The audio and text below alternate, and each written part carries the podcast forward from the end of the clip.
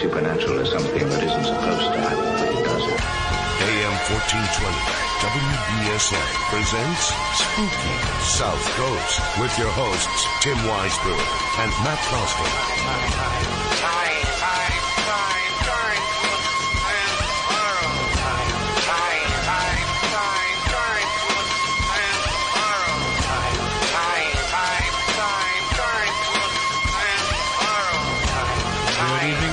Evening and welcome to Spooky South Coast. Let's see if we still remember how to do this. I'm still Tim Weisberg. Are you? I believe so. I think I'm still Matt Costa. The Silent Assassin. Yep. What, what's your other new nickname? I have many nicknames. Yeah, there was another one that you were recently assigned, but I can't remember what it was. I don't know. Was it the Ninja? Something about that, yeah. And of course, science advisor Matt Moniz is here as well. Yep. And uh, we are here to talk with you about the paranormal, as we normally are each and every Saturday night. But we have been off the air for a few weeks because of NFL football. But we are back. Yay, we're back at least until baseball season. I think we have baseball season this year, so we'll see what happens. But uh, definitely tune in each and every Saturday night at 10 p.m. Eastern Time, or whenever the Bruins get over, Well, we will discuss the world of the paranormal. And we've got some very interesting shows uh, here as we enter. We're almost into year eight, nine. We're going to celebrate our eighth anniversary coming up uh, at the end of this month, and we've made some changes. A in, few. in, in format, a little bit of a change, a little, little few change. I don't think it's really going to be anything that the listeners have to worry about. Uh, it's going to be a lot of things that are just amongst ourselves. But one of the things that we've discussed, and we have a very serious emphasis on this this year, we feel like there's been a lot of back and forth discussions just between the three of us recently, and we've gotten away from the guest format, which is what has made this show work for so many years now. Uh, we, we don't want it to be about ourselves. And I know that, you know, some people are going to email me, which you can do, spookycrew at spookysouthcoast.com. Some people are going to email and say, well, we like hearing about you guys and what you think. And I understand that, but this show is guest driven. This show is uh, supposed to be about the guests. It's an opportunity for you, the listener, to hear what the guests have to say. We're just the conduit for that. I always say we're just the monkeys that come in here and push the buttons. We are a bunch of monkeys. Because somebody has to push the buttons in Can I order be an for this to work. You, I think you already are. You, you know, I, I'm pretty sure that uh, you were the one that was stealing the cigarettes in the cage in Project X. Virgil, you fly. Uh, but uh, but the the really that's that's all we're really here for. We're the avatar for the audience. And I don't mean that we're blue and naked. I mean that we're here to kind of be the, um, you know, we're the fill-in for the audience. If you had the chance to ask these guests these questions, hopefully those are the questions that we are asking. But I'm going to make a deal with you, the spooky South Coast audience. We're going to get back to this format. We're going to get back more into the guest-driven discussion, but we need you to be part of it. And I know a lot of you listen on, on podcast, tens of thousands every week download the podcast because it's more convenient for you to listen at another time. Whether you're in a different part of the, the world, hello Australia, we got some emails today. Uh, whether you are working and you use Spooky South Coast to help you get through the day, hello to Angel and everybody else who listens during the workday. Uh, I can understand that you, you know, on Saturday nights you might not have the opportunity to listen live, but I know there's tons of you out there listening live every week. And you can either call in on the phone lines, or you can jump into the chat room on Spooky TV at SpookySouthCoast.com, which I did not open. Did you happen to open It is that, Matt? open. Okay, cool. Open it. Sorry, I forgot. I was trying to remember everything that I had to do after two weeks off, but I, I forgot the chat room. So you can either jump in the chat room and join the discussion there, but the best way is to call. We need this program to be more interactive. There's three of us on this program most of the time. Sometimes some of, one or two of us can't be here, but there's three of us here on the program. It's still not enough to ask all the questions that need to be asked. We need you, the audience, to be the fourth co-host of Spooky South Coast. So please, please get involved every Saturday night. The numbers are right on our website, 508-996-0500. 877-996-1420. You can ask questions via email by emailing us spookycrew at spookysouthcoast.com. You can ask us questions via Twitter at SpookySC or at WBSM1420. We each have individual Twitters as well. Matt's at Smoking Monkeys, M O N K E E Z. Yep. I'm at Tim Weisberg. Moniz is at what the hell is Twitter? I don't want to do that. but those, there's so many ways to get a hold of us and so many ways to be involved in the discussion that really, really, there's no reason for you not to be. So, I, you know, for everybody that complained over the last few weeks because we weren't on the air, Yep. You know, and some people get a little bit angry about it. They feel like we're not doing our jobs by not putting on the show. Well, we can't help that. You know, the shows that we could do on our own without doing it here on the station, they're pretty terrible. but if we're going to do our job, then it's your job as the audience to become part of this discussion every week. Is it fair enough? I think that's fair. I agree. I mean, I'm not trying to, you know, make anybody go to work here. I'm just saying we need you to be more involved.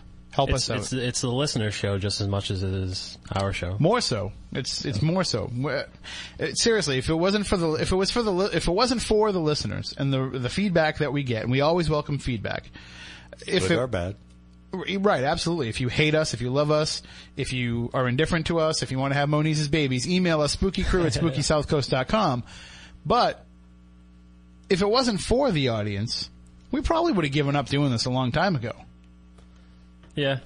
Met some cool, cool people doing this. We have, but we've kind of made it to the point where, at least in terms of our own edification and education, you know, we feel like we could go off and learn without having to have this format of interviewing people via the radio. Sure, it's great to be able to do that, but not to toot our own horn, we probably reached a point where we could probably call these people up and just have a telephone discussion with a lot of them. Uh, generally, we do. But we come in here because the, of the audience. We come in here for all of you, and I'm not trying to complain here. It's it's it's a great job that we don't get paid for, but we're happy to do it. But I'm saying, you know, we need you to be more involved. Uh, we're Keep re- us on our toes. I was going to say we're rewarded in different ways, not monetarily, but through information that we gather from, like you said, our guests. We have a vast array of very intelligent people that we have access to. We also learn a lot from, like you said, our listeners when we go out into the field and they talk to us about what they want out of us, what they want to see. So I, I, I, we we do get rewarded in some manner. That said, money would be way better. And, uh, speaking of involvement, the uh, the chat room is actually down right now. It's down. So it's uh, What the there's heck? appar- Server maintenance on yeah our apparently there's chat a, hoster. a PAL Talk, uh, which is a software that we use. Uh, they're doing some routine maintenance right now for Ah. the next 15 minutes. So figures like my, why not do it like right, Right in the at- middle of Spooky South Yeah, Coast. right at the start of the show. So Do you think they do you think they listen and they know? They probably I think do. They do. I think so. I think what it was is they heard my rant here and they're like, "We'll show you, Weisberg." it was right when you started too. It just Yeah. popped up. So But uh, I mean, uh, l- like I said, I- I'm not trying to say that we're ungrateful for having this opportunity to come in here. I know people would kill to have this chance, especially to be on an actual, real radio station and and put on a show like this. I'm saying that you know we're entering into our ninth year Yeah. of doing this program. We need you to help keep us on our toes. So we'll go forward with that uh, coming up. And so, really, we, we want you to be more involved. The phone numbers are right there. If you have a question, don't sit on it. I, I can't tell you how many times I get a Facebook message or an email later on of you know, I listened to the show and I thought of this question and I really wanted to ask this person. Well, we gave you the chance. You have to do it. So that's your job. We'll keep doing our job. And part of our job, this is another thing that I've been asked again and again and again and again. And part of our job, For the South Coast. I don't know what's going on there. I, WBSM. all right. So part of that job is, first of all, learn the computer, which I'm still working on here, uh, entering into our ninth year. But they want the week in weird. they do They want it. We're going to give it to them. So let's do that. give away. More bad news. Well, I got a great show for you today with some wonderful weird stuff.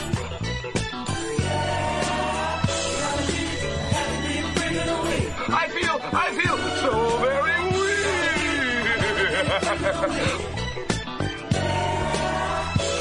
The week in weird. All right. And if you are not familiar with SpookySouthCoast.com, there is an entire Week in Weird page there where you can hear some of the, read some of these strange and unusual stories throughout the course of the week. Matt does a great job of updating that and having these stories up there, and people share them back and forth on Twitter. Get a lot of play on that We on do. Twitter machine. so. I never thought Twitter was going to be a thing, but apparently Right, but it is, and we're apparently we've been terrible at it for years now, so we're trying to make amends for that. But our first story here, this comes from the Huffington Post. Police say a Phoenix father has confessed to killing his son with an axe. Sergeant Steve Mardo says 51-year-old Gary Sherrill was arrested on New Year's Eve and booked on a charge of first-degree murder. It's not clear whether or not he has an attorney. His ex-wife called police after he failed to return their child. Sherrill picked up the 13-year-old boy a day earlier, but the mother had not been able to reach him. Uh, KNXV reports that Sherrill initially told police the boy wasn't home. Officers asked more questions and Sherrill let them in. Police found the boy dead. He had stab wounds and lacerations to several parts of his body. Marto says Sherrill told police he believed his son was a demon and was going to eat him. Hmm. Now I've met some pretty, pretty bad 13 year olds. Yeah. I don't know Kids if I've, today. Right. These kids today, they're all demons, every last one. Get off my lawn. So I, I don't know if I would ever go to that extreme, and it's a sad No. story. I mean, we don't mean to make light of this guy killing his Why? son. I don't understand why whenever there's like a demon, a suspected demon, it's always like an axe. It's always something, they have to kill it brutally. Right. Like you can't just, I don't know, smother it with a pillow. Or like throw holy water on it. Yeah. You know, Something. maybe so that way there, if it was a demon, maybe it would Yeah. die, but if it was a You regular even human, think it of would like just an be ex- wet. maybe get an exorcism. Right. I think uh, if anybody was uh, possessed by a demon, it might be this guy, uh, Gary Sherrill. So, so there's uh, there's one story there. Here's another one that was pretty interesting. This one got a lot of play on Twitter. Eleven visions of the future that were utterly wrong. These are things that were predicted in advertising and magazines and everything back in the old days, back in the olden days, back when Moniz was in his twenties, and uh, and these are things that uh, you know never really came to be. Number one, helicopters for everybody. We've all got I'm still- I'm helicopters, waiting right? for the helicopter. Who, we know some people that have helicopters, but we don't. Not everybody has them. Number two, underwater cities. Uh, number three, outer space factories. Okay. Number four, uh, this comes from 1900. American civil engineer John Elfreth Watkins thought that we would no longer use C, X, or Q in our everyday alphabet, that they were unnecessary. I thought that one was pretty weird. Here's the thing, how can they be unnecessary? There's a C in unnecessary. I suppose you could use the S. Super smart and useful animals. We have Yeah. some helper monkeys. This, There's a few. this like that. Horses would never be replaced by cars. Right, dude. Nuclear powered vacuum cleaners. Oh, I could use one of those, let me tell you. Flying houses. Now, the only flying house I know of was on Christian Broadcasting Network who, in the who, 1980s. who predicted that one? Uh, Pixar. The movie Oh. Up. Number nine, railroads sad. would suffocate passengers. Okay. I don't know how the people would die of asphyxia on, uh, and also home computers. Who needs them? I, say, I thought that was Moniz at first. Throwing away a throwing computer? a computer in a dump. Throwing away a perfectly good computer. No. And number 11, human labor would soon be obsolete. We're getting there. Right. It's not so much that the need for human labor is obsolete, it's just humans' ability to work has become obsolete because we're just fat and lazy. All right. Now for this next story, for this next story, we're gonna turn down, turn down the week in weird music, and we're gonna run a special bit of music for this one. Oh my god, Becky, look at her butt. It is so big. She looks like one of those rap guys' girlfriends who understands those rap guys. They only talk to her because she looks like a total prostitute, okay? I mean, her butt is just so big. I can't believe it's just so round. It's like out there. I mean, gross. Look. She's just so wow. I like big butts and I cannot lie. You other brothers can't deny. Probably one of the only rap songs Moniz likes. Ah, yes. In a world obsessed with size zero skinny jeans and crash diets, Sarah Massey stands out at its widest point around her impressive bottom. Her body measures seven feet in circumference. Doorways occasionally prov- prove a challenge, but her amazing curves are definitely not without their benefits. Massey's found a lot of fans online, further proving that beauty comes in all shapes and sizes. Although Guinness has yet to come calling, she's proud to say that she thinks her butt may be the world's biggest. I believe that on the internet they would call this presented without comment. Alright. If you have a story you would like to share, or maybe you have a healthy butt you'd like to share, you can tweet it to us at SpookySC, and we'll be sure to give you credit. Well, has to be under 140 characters. Or under seven feet in circumference. yeah. Wait, we gotta get to it. myself, I'm acting like an animal. Now here's my scandal. I wanna get you home and uh, double up. All right. you knew I was going to have to do that. It's really dangerous to put me behind the board when we have uh, the the hip hop music playing. All right, so there you have it. That is the week in weird for this week again. If you want to share a story with us, just tweet it to us at SpookySC. That's the way to get it to us, and we will make sure that we give you credit for sharing it with us. Oh wait, I gotta turn that off. I'll figure this out eventually. Too many buttons. There we go. Alright, we're gonna take a break. When we come back on the other side, we will be joined by tonight's guest, Josh Mantello of Berkshire Paranormal Group. We'll talk with him about a whole variety of topics in just a few minutes on Spooky South Coast here on WBSM. Don't look now, but spooky South Coast is creeping up behind you right after this. I will amuse myself with terror.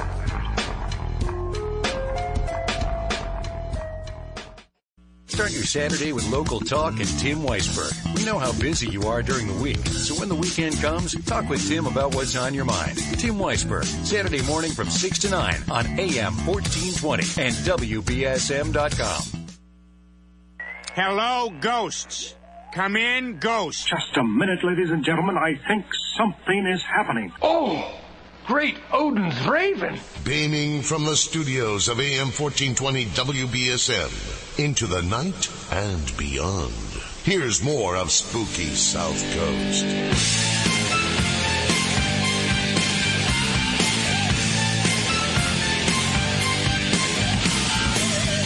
Welcome back in. Tim Weisberg here, along with the silent assassin Matt Costa and science advisor Matt Moniz. And joining us on the line, we have tonight's guest, Josh Mantello of the Berkshire Paranormal Group. Have I, if I have not hung up on Josh, you there with us, Josh? I am still here. All right. So many buttons to work here tonight, and I'm so rusty at it. But it's great to have you back on. We haven't talked to you since uh, since last spring when we had our our uh, Legend Trips event out at the Houghton Mansion. Yeah, it's been a little while, but it's I'm glad to be uh, back on, and it's uh, good. Well, and there's been some some changes with your group uh, and and how things are running now. You're actually able now to get more out into uh, the world beyond just the Houghton Mansion. Yeah, we, uh, you know, it was something that was kind of had a, a long time coming. We, um, you know, I saw myself really as um, becoming like a one-trick pony in the in the paranormal world. Uh, a lot of times, you know, and I would do something that was, you know, Josh from Josh from the Houghton Mansion, or you know, and you know, I which is great, and I, I love the experiences we had there, and and uh, it was it was a great uh, platform to to get out and, and really learn the field, and got me an opportunity to to meet uh, a great many people out in the uh, in the field and make a lot of good friends. And you know, it was kind of time to to pass the torch along and and and, and branch out and, and do some more. I had a lot more aspirations and aspirations in the uh, field that I kind of wanted to, to to do, but it's tough when September and October, the the busiest times of the year, I was tied to to one place.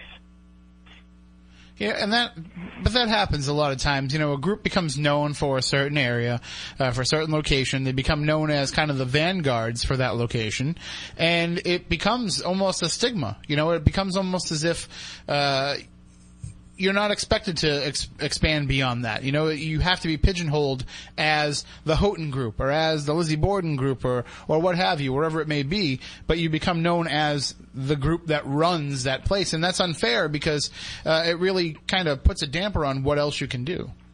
Right, and you know, and I appreciate you know the opportunities we had while we were there, and and it was it was fantastic. There's there's a group of people now that are kind of taking over and and kind of taking the torch. And they're gonna hit some bumps in the road on their own, you know, you know, and and who knows? Hopefully, they have you know a great decade like we did, and you know they're gonna be doing everything we did over the over the last decade, and I'm gonna be you know, stepping out. You know, I'm starting to work with another mansion um, out here in Berkshire County that's, you know, looking for, uh, that's known to be haunted and looking for a little bit of help. And, you know, we're really excited to be working with them. And, you know, I'm going to try to sit down and maybe write, uh, write a book of some sorts. I don't know yet. you know, you know, get out there in the public eye a little bit more. I've, I've spoken around New England and a couple of different events and conferences, and you know, and, and I'd like to get out to some of those. But you know, another thing we're really excited about is the, the chance to do some private investigations. It's it's something that you know the group and I really haven't had a chance to do. We really miss the uh, you know the mystery of a private investigation. You know, when we were doing one thing for so long, it's like we kind of knew what to expect out of the same building after 10 years. You know, uh, you know, I have a, private investigation coming up at the end of the month, and we're really excited because it's something new. It's we're actually going to investigate because it's looking for something we haven't experienced yet. You know, some new evidence, some new spirits to maybe talk to. It's it's going to be a lot of fun and you know, it's really re-energizing and reinvigorating the uh, process in the group, and we got a lot of excitement around it. See, now, the, to me, you know, I've been to the Houghton Mansion just that one weekend, and to me it was phenomenal because, you know, I was experiencing all kinds of things, and it seemed like every time I turned the corner there was something else, but that can become old hat for anybody if you're there enough times. Now you're going to be able to investigate different types of activity uh, and really have more of a breadth of experience. There's probably people in your group who have only investigated the Houghton Mansion and haven't had the opportunity to see the paranormal in action in other locations. Yeah, cause we we've brought on some new people over the last couple of years who, who you're absolutely right, haven't had the experience of private investigations.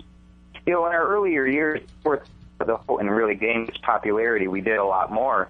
You know, and then as the Houghton gained the popularity, we really started to get tied down. So anybody who's really kind of been involved in my group in the past five or six years, they maybe only have one or two investigations outside of the actual building. So it's you know they're they're happy to kind of get those new experiences. I think I have one two people who've never been outside of that one place, so they're they're ready ready to go. I mean, previous to to that, we had we were all over. We were investigating southern Vermont, upstate New York, northern Connecticut, and, and you know all over the Berkshires here. You know, it, the the the want really just kind of dropped off, and you know we're not a group to solicit. I, I've always been a firm believer to I don't like to solicit investigations. If you need my help, you can come to me for it. So. Mm-hmm. You know, people weren't coming to us as much for it. We weren't soliciting for the investigations, so they just weren't there. And you know, it's it's going to be fun. It might be a little bit of new training experiences. You know, you know, it's it's going to be different because we, for the longest time, just knew what to expect and when to expect it. And you know, maybe now we'll actually get a little bit of a, a surprise into us every now and then, right. for once. I mean, I, I will say, you know, when you took us on the Friday night private tour of the mansion, it was almost like you could uh, you know, look at your watch and just point up to the to the air and know that a certain thing was going to happen at a certain time. You know, it just seemed like you were so finely tuned and attuned with that building that you could kind of tell what was coming uh, and, and, what you could expect in certain spots and, and, when certain factors were involved. And now going into this, I mean, this must be uh, you said invigorating, but it must be kind of like starting all over again for yourself because you're going to have the opportunity now to uh, step into these new circumstances and use your equipment, your senses, uh, your team members in a way that you've never had the opportunity to before. Right. You know, I always, you know, I always kind of use the adage when I was there. Uh, to to relay. You know, I'm not. A, I don't claim to be a psychic or a sensitive person like a lot of people in the field do. Or and my group doesn't really have any psychic or sensitives um, that work with us directly. Uh, sometimes we do have some that will come in and work with the group, but we uh, it got to the point where I could just almost have that sixth sense in different parts. You know, I could say, you know, this, you know, you're right. I got into with it. You know, I could tell the feelings of different rooms at different times.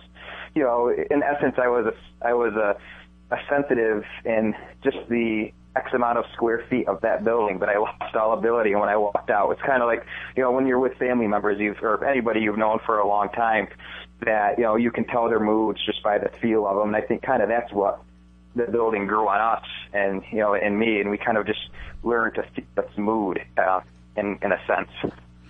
It, it, one of the, uh, I suppose one of the handicaps uh, of being in one spot all the time, uh, too, is that it's it's almost like being locked into one method of investigation. You know, we always say that when when uh, a team goes into investigation after investigation with the same approach, and they never broaden their horizons, and they never learn, and they never uh, incorporate new theories and new ideas, that they're handicapping themselves and they're limiting themselves. And do you feel like you were limited by spending you know a decade in one building? Do you feel like you've been limited as an investigator? Uh, I think it definitely um, stunted our growth. I guess is the uh, the best way to say it. Uh, I was really fortunate that over the over my time that I have had the opportunity to uh, get out and help with some other groups. Um, you know that would have me go along as a guest investigator, or I would work with other. Um, uh, para conferences or events around um, around New England, where it got me to an opportunity to do a few different locations. Uh, a, a new location we're working with now um, here in the Berkshires called Ventfort Hall. Uh, we did something similar to what we do at the Houghton, uh, but it was a different place, and I really it it was the same thing we do, but a different mansion. And I really felt out of my element for the first couple hours Mm-hmm. you know, I'm used to being able to walk around without even a flashlight because I know every nook and cranny to almost being having a lost sensation. So, you know, it was different. You know, I did have the opportunity. I said we did a lot more private investigations and stuff um, in the beginning part of our years, uh, which was really good for me and some of my more seasoned investigators. I think for our, our new people, I think it might be a, like you said, it, you know, it's going to be a new experience for them. And I think it will be kind of a, a growing experience because, you know, how I usually will conduct a private thing or how I will conduct something at a, at a private house really is going to be completely different because it's it's something we're not looking for what's expected anymore. It's going to be looking for what's unexpected. You know, we're not looking for what we've always had. We're looking for something new.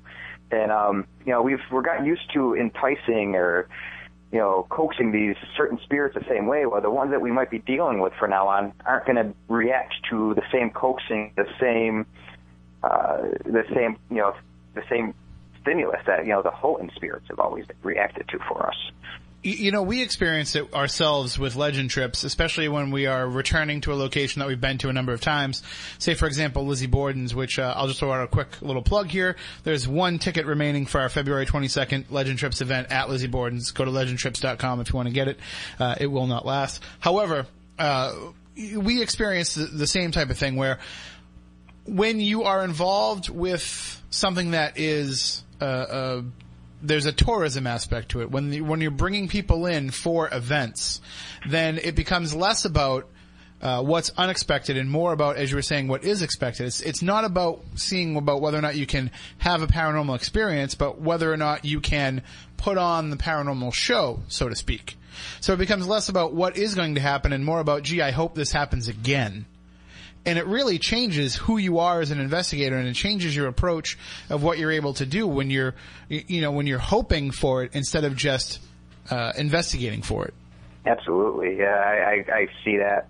I see that a lot, and even from you know from the standpoint that, that you guys do with legend trips, and, and what I did for so long is you you almost become more of an entertainer. Mm-hmm. Uh, you, you almost feel like an entertainer than a investigator.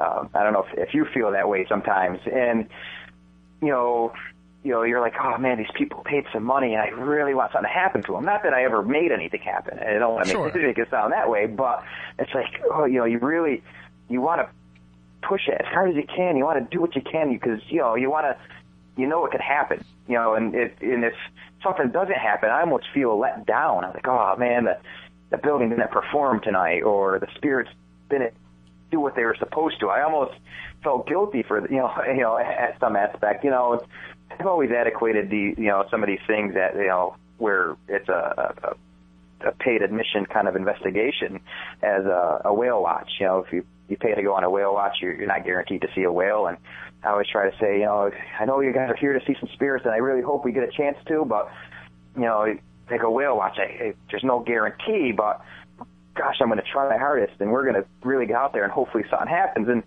you know, most, you know, some of these really well-renowned places, you know, there's usually a, a decent percentage of people that do.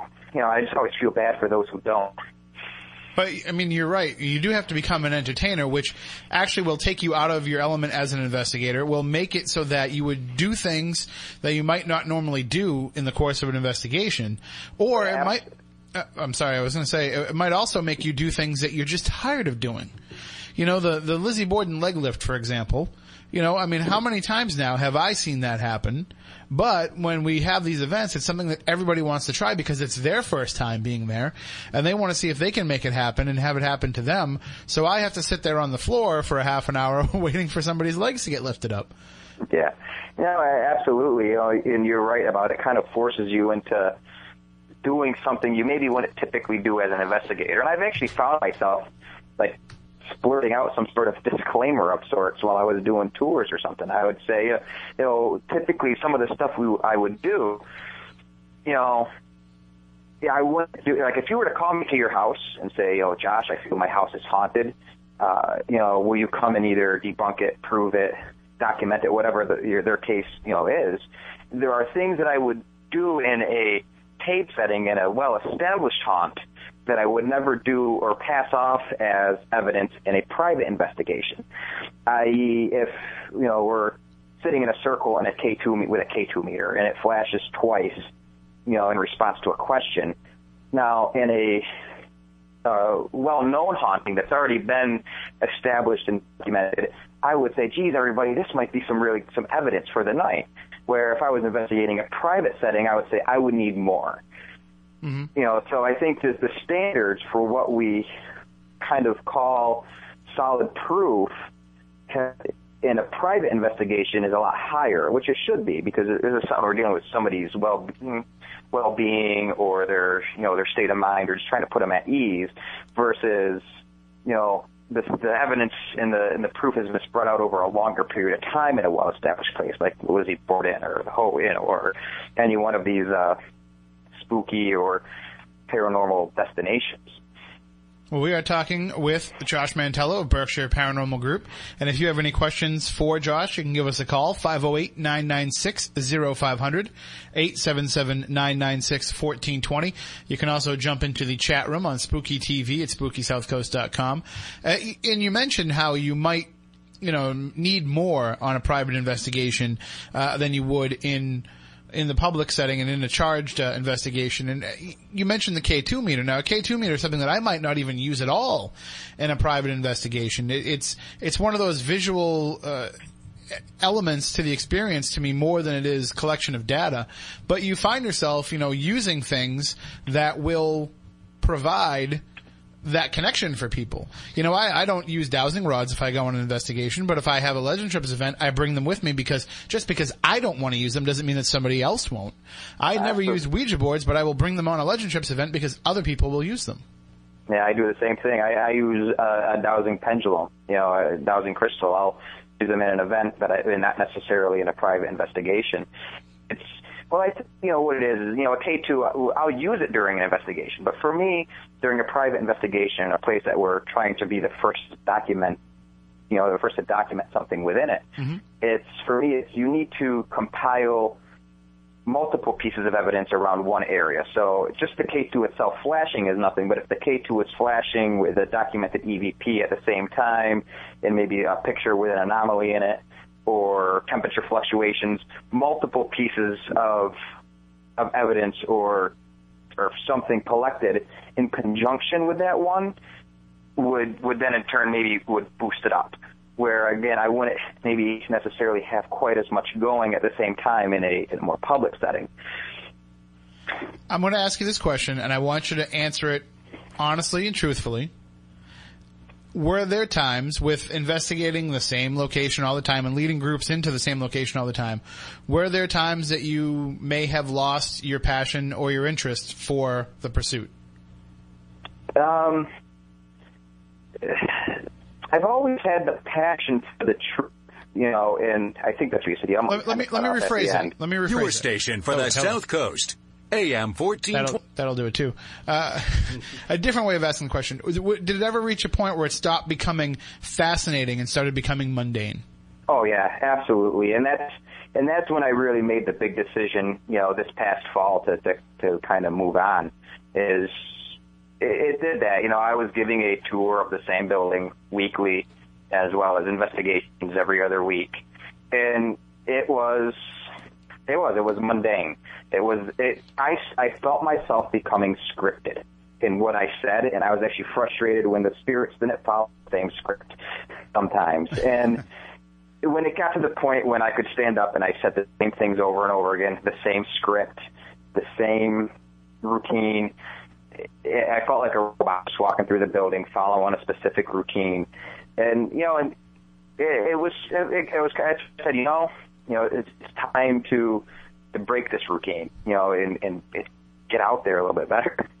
Everything was fine until you caught yourself yelling at the spirit of John Widders for missing his cues.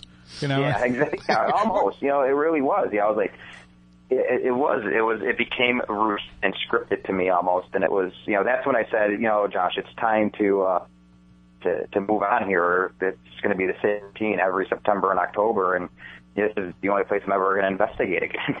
You know, there's some people who have been in this field for a long time who feel like eventually we need to lose our sense of wonder about the paranormal and get to the point where it is mundane, where it is old hat, that that is what would make us better investigators. I, I think that that's bogus.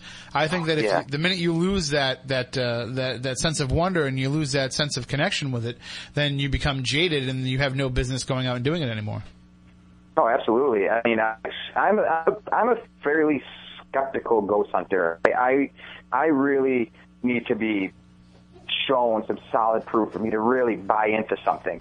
And you know, I've had plenty of opportunities to buy into a lot of the places that I, I've been to, and it's you know, I think that wonderment, that need to, to see more and want more is the is what makes you look around the corner that you wouldn't normally look around.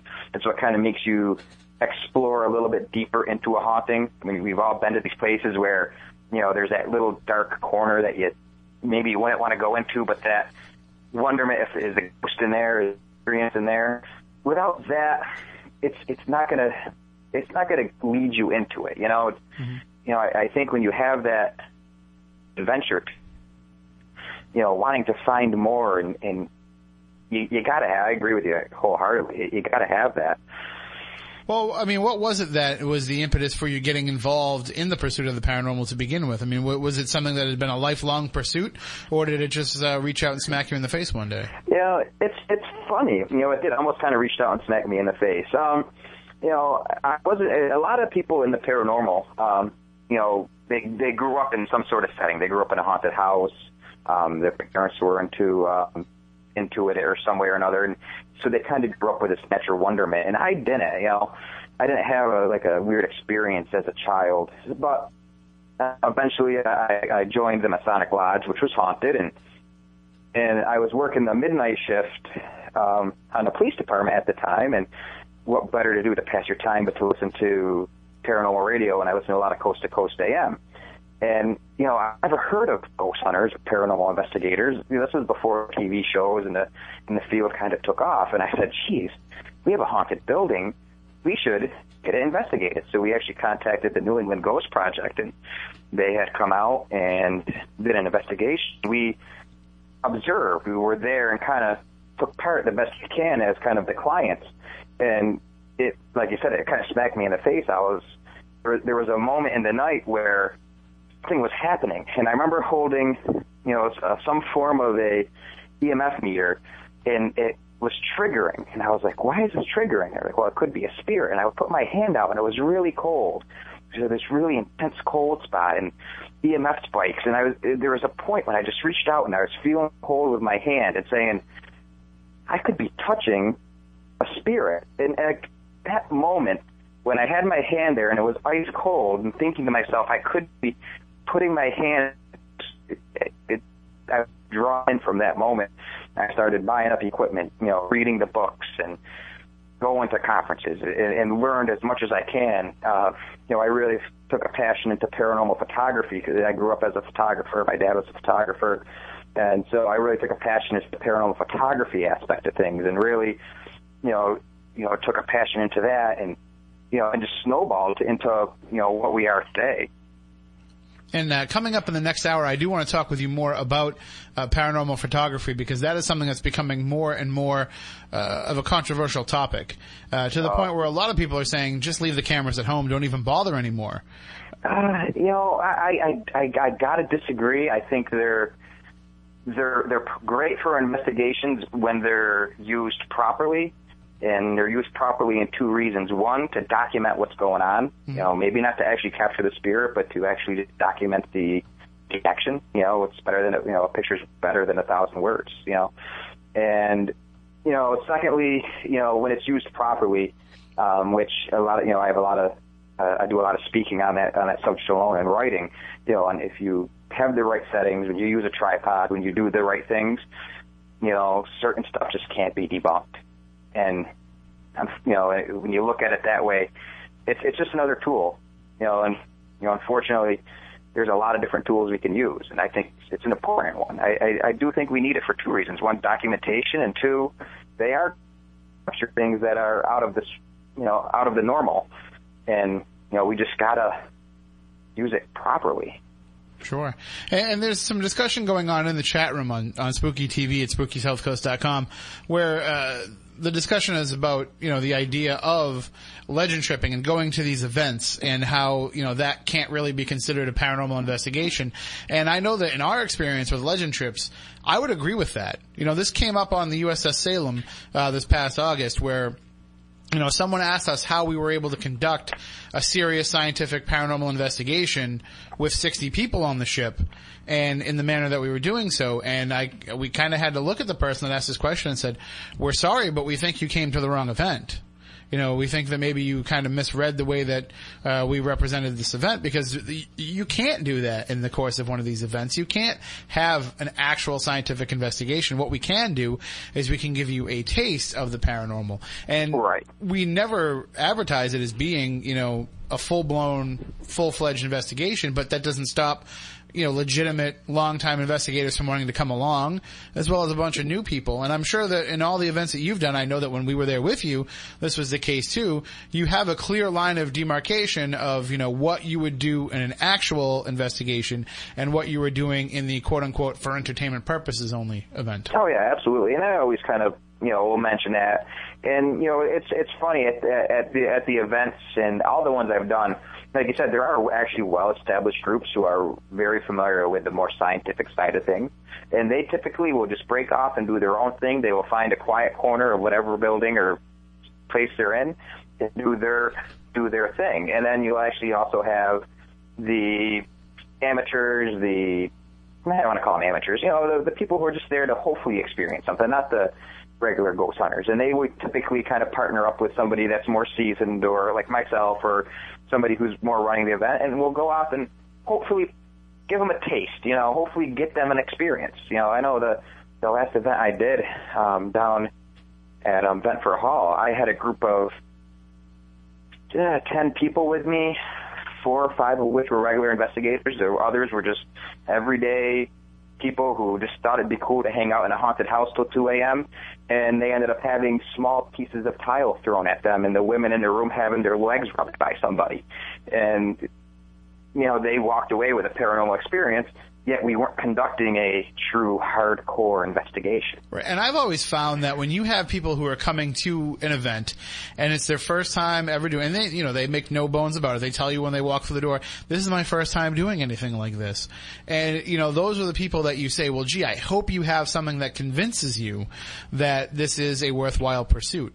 I'm, and if I brought you into a room and showed you, uh, any piece of evidence whether it be video footage, photographic evidence, uh, something coming up on the meters, anything. And let's just say for the sake of argument, you know, the meters can prove the paranormal. We know that that's not what they do, but let's just say that that's what it was.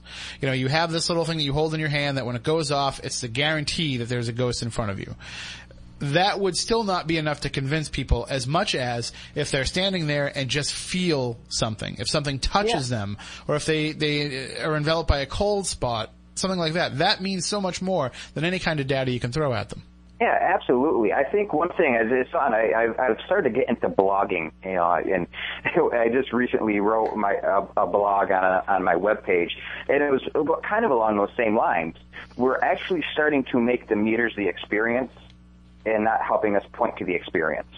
So, you know, I've countless times I've seen. We always I go back to the K2 because you know everybody's staring at the little green light. You know, how many times have we seen it? We're doing an event with, and somebody brings a K2, and everybody's sitting in a circle, staring at the green light, waiting for the green light to flash. Mm-hmm. I- In all reality, a spirit could be standing behind them, and nobody would know because we're too busy staring at the green light. Right. You you know, and you know, we all get excited if the if the green light turns red or yellow. You know, we've actually started to become, you know, the meters have started to become the experience, and they, that's not the case. You know, the the experience is the touch. The experience is the, the disembodied voice, or you know, something physical. So, you know, you know, I try to always remind people of that. Don't let the equipment become the experience. Let the equipment point you in the right direction for the experience, because you didn't pay thirty-five, forty-five, a hundred dollars. You didn't go to a house to investigate and prove a haunting for somebody to see a light flash. You, you came to see a spirit, to feel something. Mhm. You know, that's the paranormal experience, not a set of lights flashing. And, uh, you know, we can discuss this more coming up in the second hour because we're right up against the news, but I, I think it's less about being able to prove anything. You know, you're not going to, so why go in there with that approach? Why not go in there with the more, I guess, metaphysical, spiritual, what have you, the more approach of just experiencing it and putting yourself in front of it. That's, uh, that's going to be more beneficial to you than any kind of data that you collect. I don't know why, though, that's such a hard concept for people to grasp. But we can discuss that coming up more uh, in the second hour, and uh, we can talk about a variety of topics. We can also take your calls at 508-996-0500, 877-996-1420. You can also tweet them to us at SpookySC. You can jump in the chat room on Spooky TV at SpookySouthCoast.com. Those are the ways to get in touch with us throughout the course of the next hour. Uh, again, I do want to remind everybody we have one ticket left for our Lizzie Borden event, Dead of Winter 2014. It's coming up February 22nd at the Lizzie Borden Bed and Breakfast. You get dinner, you get lectures, you get a historical tour of the house, uh, which is, a, it's about an hour long tour.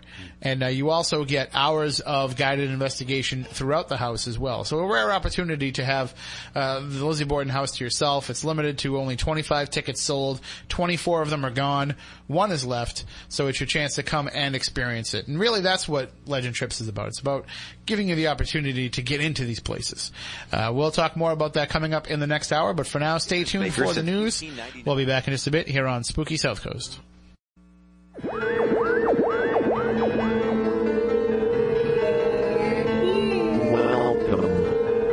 to Spooky South Coast. I know the supernatural is something that isn't supposed to happen, but it does. AM 1420 WBSM presents Spooky South Coast with your hosts Tim Weisberg and Matt Costa.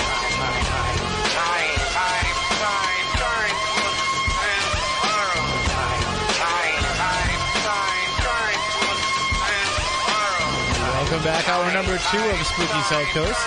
Tim Weisberg here, along with the silent assassin Matt Costa and science advisor Matt Moniz. Coming up in just a few minutes, we'll, we'll get right back into our discussion with tonight's guest, Josh Mantello of Berkshire Paranormal Group. And I do want to mention to everybody out there listening uh, we get a lot of requests from people who are in paranormal groups and ask us to have them come on the show and have them as guests. And we had to make the determination a long time ago that we can't really feature groups on the show because there's so many of them out there and it wouldn't be fair to spotlight some and not others. And so the way that we've always kind of done it is we've said, if you are part of a group and you have something that will add to a discussion, we will bring you on and we'll find a way to, you know, discuss that topic and it'll also kind of promote your group as well at the same time. And so that's kind of what we're doing tonight with Josh. We're talking with him because to me it's very interesting to see somebody who was kind of embedded in one paranormal location for so long kind of get back out there into the wide open field. And there's the good and the bad associated with being tied to one location. So that's pretty, pretty interesting to us. And so, you know, if, if you're out there and you're part of a group and you contact us to be featured on the show and, and we say, you know, hey, listen, we don't do that. You know, I just want you to understand that that's kind of the rationale behind it. You know, I'm, I'm just putting it out there so that people don't get offended because so many paranormal shows are out there that they'll just have people come on who are part of a group and to the listener, the person who runs Acme Ghost Hunters, Smith and Jones Paranormal Investigation, what have you, you know, it all kind of just blends together. It's all just a big ac- alphabet soup because you're all running around using your acronyms and stuff. So it's all just a big alphabet soup that nobody can follow. Uh, so this way here, it's it's more about the subject matter than it is the group. Subject matter and location, not so much who's investigating it. Type. Right. Thing. Yeah. You know, and, and if you have a different approach, uh, if if your group's trying some new di- some new uh, uh, tech, you know, new tech, or trying some new techniques, you know, those kind of things. That's what we want to hear about. That's what we want to learn about, and that's what we want to share with our audience. Uh, also, we want to share with everybody. We were supposed to have Eric Martin call in from New England Ghost Finders. Uh, I think that maybe he probably got tied up. You know, they're pretty busy uh, looking for active investigations, and you never know when they're going to get called out onto uh, something. But this is something of local interest because coming up on February 1st, they'll be holding a fundraiser at the Hollywood Scoop here in Fairhaven on Howland Road. Uh, the they'll also have a movie day there as well, showing paranormal movies all day that are based on actual events. The New England Ghost Finders group will be there with their laptop playing some of their EVPs and sharing some of their evidence with people who come.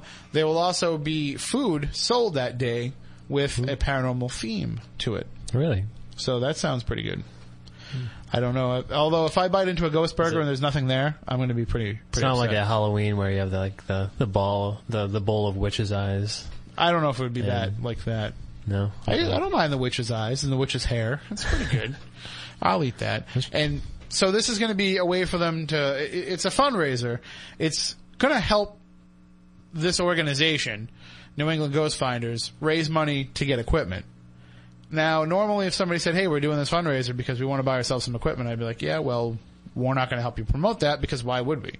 You know, that's your own personal business venture and, you know, if you can buy advertising time on the radio like everybody else does.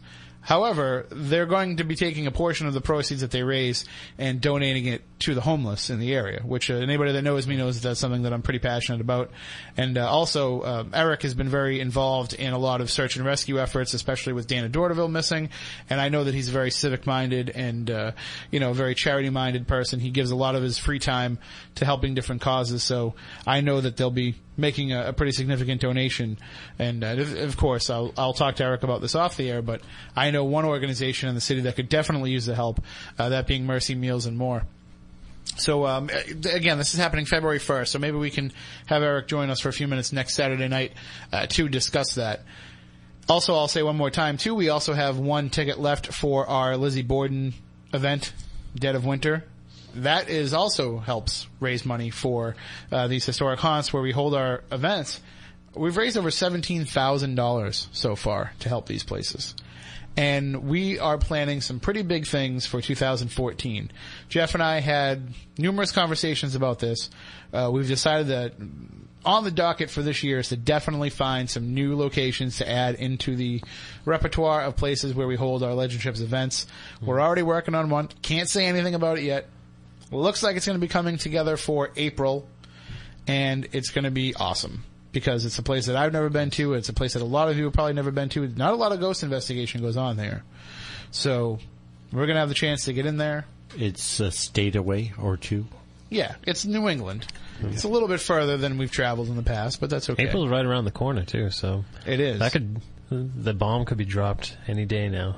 It could be. Right. In fact, it probably should have been by now. If I'm we on can, the edge of my seat. If we can sell that one last ticket to Lizzie Borden, I guarantee you that we will make the announcement within a few days of a sellout for that event. Which you know, normally our Lizzie Borden events sell right out. I'm surprised that it's it's it's lasted this long. I think it's because of the Christmas holiday and everything. What's really going to be interesting is to see what happens if it holds out until the Lizzie Borden movie premieres on Lifetime coming up next Saturday night. Huh. Now, if it's still around by then, I guarantee you it will be gone by the time that that movie is finished. Definitely, by the first definitely. commercial break of that movie, it'll be gone. I haven't I haven't seen anything on that. Does that actually look like it's going to be a decent movie for Lifetime? I or- don't know. Well, it's going to be Christina, Christina Ricci. No, she's Which- good. She, yeah. used, she used to be good. She used to be hot. Yeah. I don't know what happened. now she's making Lifetime movies.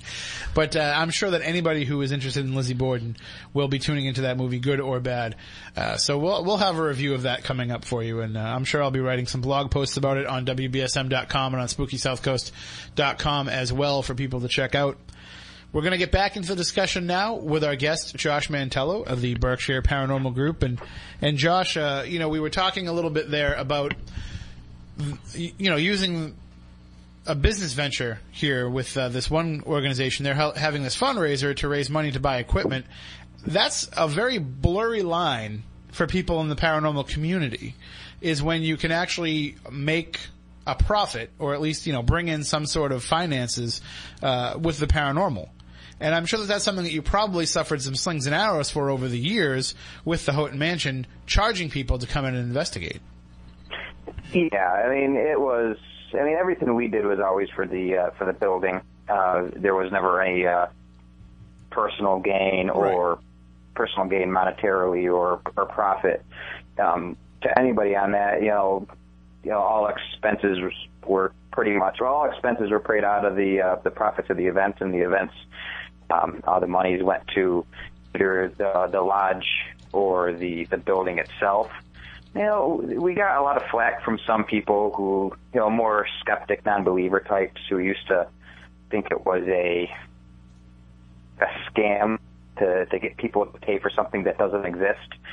You know, and, and we used to get kind of a some some hard times about that. But you know, you know, I'm not here to make people believe in anything, but oh, it, I mean, it was it was very profitable for the building, and, and you know, and it really helped. I mean, if you saw the place ten years ago versus what it looks like anytime now, it's you know, they had a lot of great renovations and a lot of you know, a lot of improvement because of the money that uh, was raised uh, from these paranormal events. Well, and that's the thing, though. They see the fact that there is a dollar value affixed to the ticket, and they immediately start jumping to conclusions. And uh, I mean, I will never sit here and defend what we do with Legend Trips because there's no need to. I think you know seventeen thousand dollars raised for these places speaks for itself, and the repeat customers who come back again and again, who by the way are mostly seasoned investigators, you know, to have them come back again and again. What's our return rate? It's pretty high. It's it's in the high 80s. Uh, which you know, find me any entertainment venture that brings back 80, you know sequels to movies don't have an 80% retention rate. But anyway, I'm, I'm not here to toot our horns about that. But you know, I will never defend it because there's no need to. But I will say that people don't understand the breakdown of one of those tickets for the experience that's provided. You know, you you say that you're coming to this event and you know we're feeding you pizza and salad and, and chips and soda all night long, all on the house, all included. When normally you'd have to pay, you know, money to go and do that. Well, that's a factor. You know, that factors into it. The money we give to the location factors into it. The fact that if your batteries run dead, you come and ask me and I give you a new pair of AA batteries, that factors into it. You know, these are the things that people take for granted when they're athletes and they don't realize that that's where most of the money that they're giving is going to. And then when they see if they ever could see the bills for these places, especially the insurance, I can only imagine what the insurance must have been like for the Houghton Mansion to have people traipsing about in there all the time, especially in the state that a lot of those rooms are in. You know, Yeah, you're, you're probably carrying a pretty huge insurance policy. Yeah, it's you. It's the um, people don't really kind of realize the the overhead and the man hours that actually go into a uh, uh, something of that capacity. I mean, I'm just now starting to plan something out. You know, it's the end of April, and you know, I I'm starting to plan that out, and it's not among the the same group that that are the same building, I'm going to start talking to them about Halloween in October. You know, and right. you know that's ten ten months away, but it's time to start thinking about it. You know, so there's a lot of man hours and a lot of you know effort that goes into this too, and you know especially for something where there's really no profit. And, and the the funny thing is, is when people look at it uh, at face value on the surface, they start to uh, wonder why you can't do certain things. And, and it, like, one of the things that we always get asked to do is we get asked to bring people out into the Bridgewater Triangle. Let's go out into the Freetown State Forest. Let's go out to Profile Rock. Let's go out to the Assonet Ledge.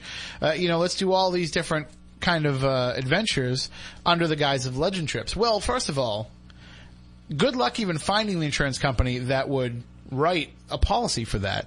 Right. It would be astronomical in price, and bottom line, we just wouldn't feel comfortable, we wouldn't feel safe enough doing that. Leading 30, 40 people into the woods in the middle of the night? No, no, it's definitely a, uh, a good idea. We used to get the same thing, you know, in this area. You have the Hoosac Tunnel, which is, you know, very well known haunting. Sure. You know, it's probably one of the most haunted places in, in America, you know, spirit for spirit. But it, it's an active train tunnel with bricks and rocks falling from the ceiling. You just can't go there. And I, I most certainly can't say you're going there with me because I'm just an accomplice. Exactly, and it, it's a crime. It's trespassing. It's private property. Right. You know, and, and so they think, well, you know, you can charge us to go into Lizzie Borden's. Why can't you hook it up for us to go into the Freetown State Forest or the Hoosac Tunnel? No. No, we can't do it. And even if we could do it, we probably wouldn't because it's not safe. We cannot guarantee your safety. And that's kind of the, the thing. I mean, we can never guarantee anybody's safety 100%. That's why everybody signs a waiver when they come to one of these events. But, you know, we don't want to put you in a position where you are in inherent risk. And that happens a lot in private investigations. You know that uh, from your your time doing it. You know, you never know what you're going to step into when you're stepping into somebody's home. No, absolutely. You know, it's I've you know I've seen you know unsafe floors. Uh, you know, you know creaky attics. You know, you know that I thought I was going to go through the bottom of. You know, it's you know you you got to be careful. You know, as much as you want to you know stay in the complete darkness, uh, sometimes you know you need a little bit of light to make sure you don't you know fall through something. And, what's funny is, you know, uh, not not to get all plumbers on you, uh, but when when you go and do a lot of these investigations, you can debunk some of these things and say that they are uh, physical problems with the building, and uh, the the same problem that they're calling you about that they think is something paranormal could be something that leads to you hurting yourself. Oh yeah, I've I've been, you know, I, I've had one or two investigations where I left saying, you know, if you don't have a ghost, you have just a really old, noisy house. It, I remember one that Moniz and I did, uh, the Braintree Town Hall. Years ago, we did this, and it was a you know a charged event. We were just guests. Uh, we you know we weren't running the event or anything, but uh, it was something that they charged people to come and investigate. And one of the claims was that there was a certain hallway that when people walked down it, they felt sick. And all it took was walking in with Moniz's trifield meter and, and seeing that needle just completely bury itself. I mean, it, this needle moved like Moniz driving in the odometer. you know, it was, this thing was buried and I felt sick. I felt like I was going to vomit, and I'm not sensitive to, to EMF at all. Normally, when we go to other places, I might feel a little bit woozy, but never nauseous. This was so bad it made me nauseous. We walked around the corner, and there's all this unshielded old wiring that you you could just put your hand out, and it felt like a force field coming off of it. It was so bad, and so you know here we are investigating this because they think that it's something paranormal, but now everybody that bought a ticket is running the risk of going down there and feeling sick. Yeah, I've I've I did a house like that once. A a small apartment actually. It was a small one bedroom apartment, and the woman constantly felt like she was watched. Uh, she felt uh, a lot of anxiety.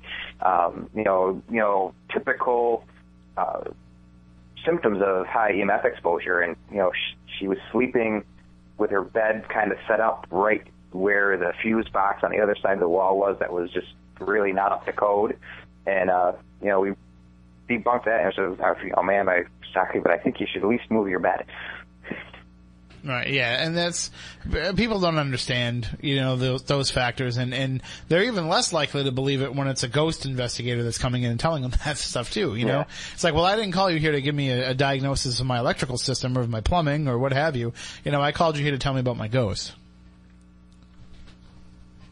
Has has there ever been, uh, in in your experience in, in going out into these uh, investigations, you know, have you ever gone to somebody and said, you know, I don't think there's anything paranormal happening here, but and, and then they argue that point with you and they they tell you that you're wrong? Um, a couple times. Uh, no one that was really that passionate about it, though. I mean, I've had, you know, I think the, the, couple times that it has happened, they've been, well, I respect what you're saying, but I'm going to disagree. Uh, and, you know, I've, then I would just pretty much answer the same way. I respect your opinion, and we'll we'll both just disagree.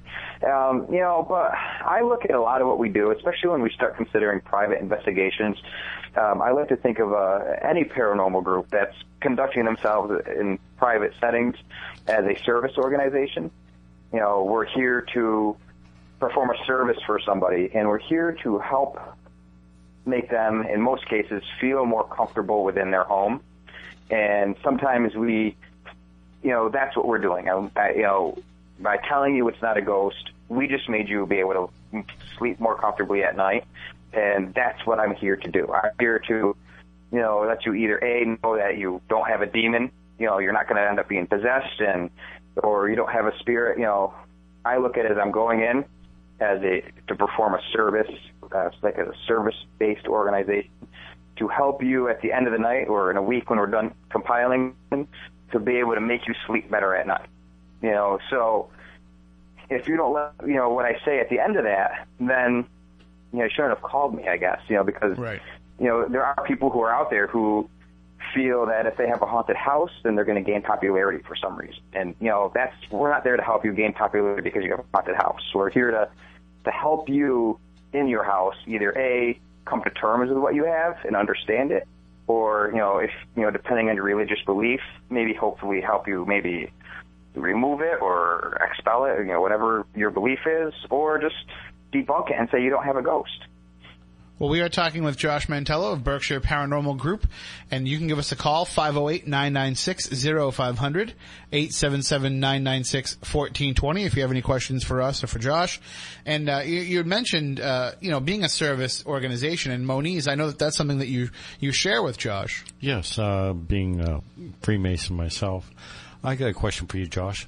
Do you think being a Mason has helped you or hurt you being a ghost hunter when you're going around? Um, you know, I I think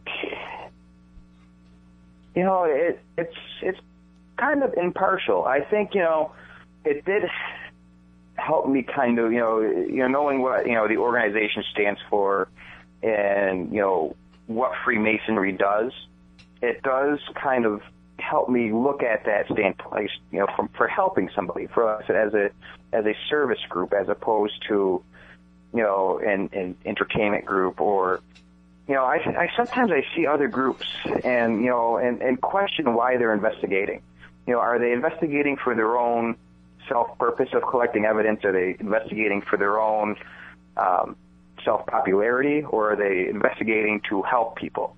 You know, and I always I you know, and I, you know, masonry it is about helping people, you know, Shriners and you know the Masonic hospitals. There's, you know, there's, it's countless the, the millions of dollars that are donated yearly through it, and you know, it's definitely a, a large influence in my life. So I really can't say that it has nothing to do with it because I think you know, it being such a large part of my life, it obviously is rubbed off on me to the point where I, you know, I, I always feel we should be performing the service to help first before any of our, you know, self gain or uh, personal gain or personal evidence collecting within the field.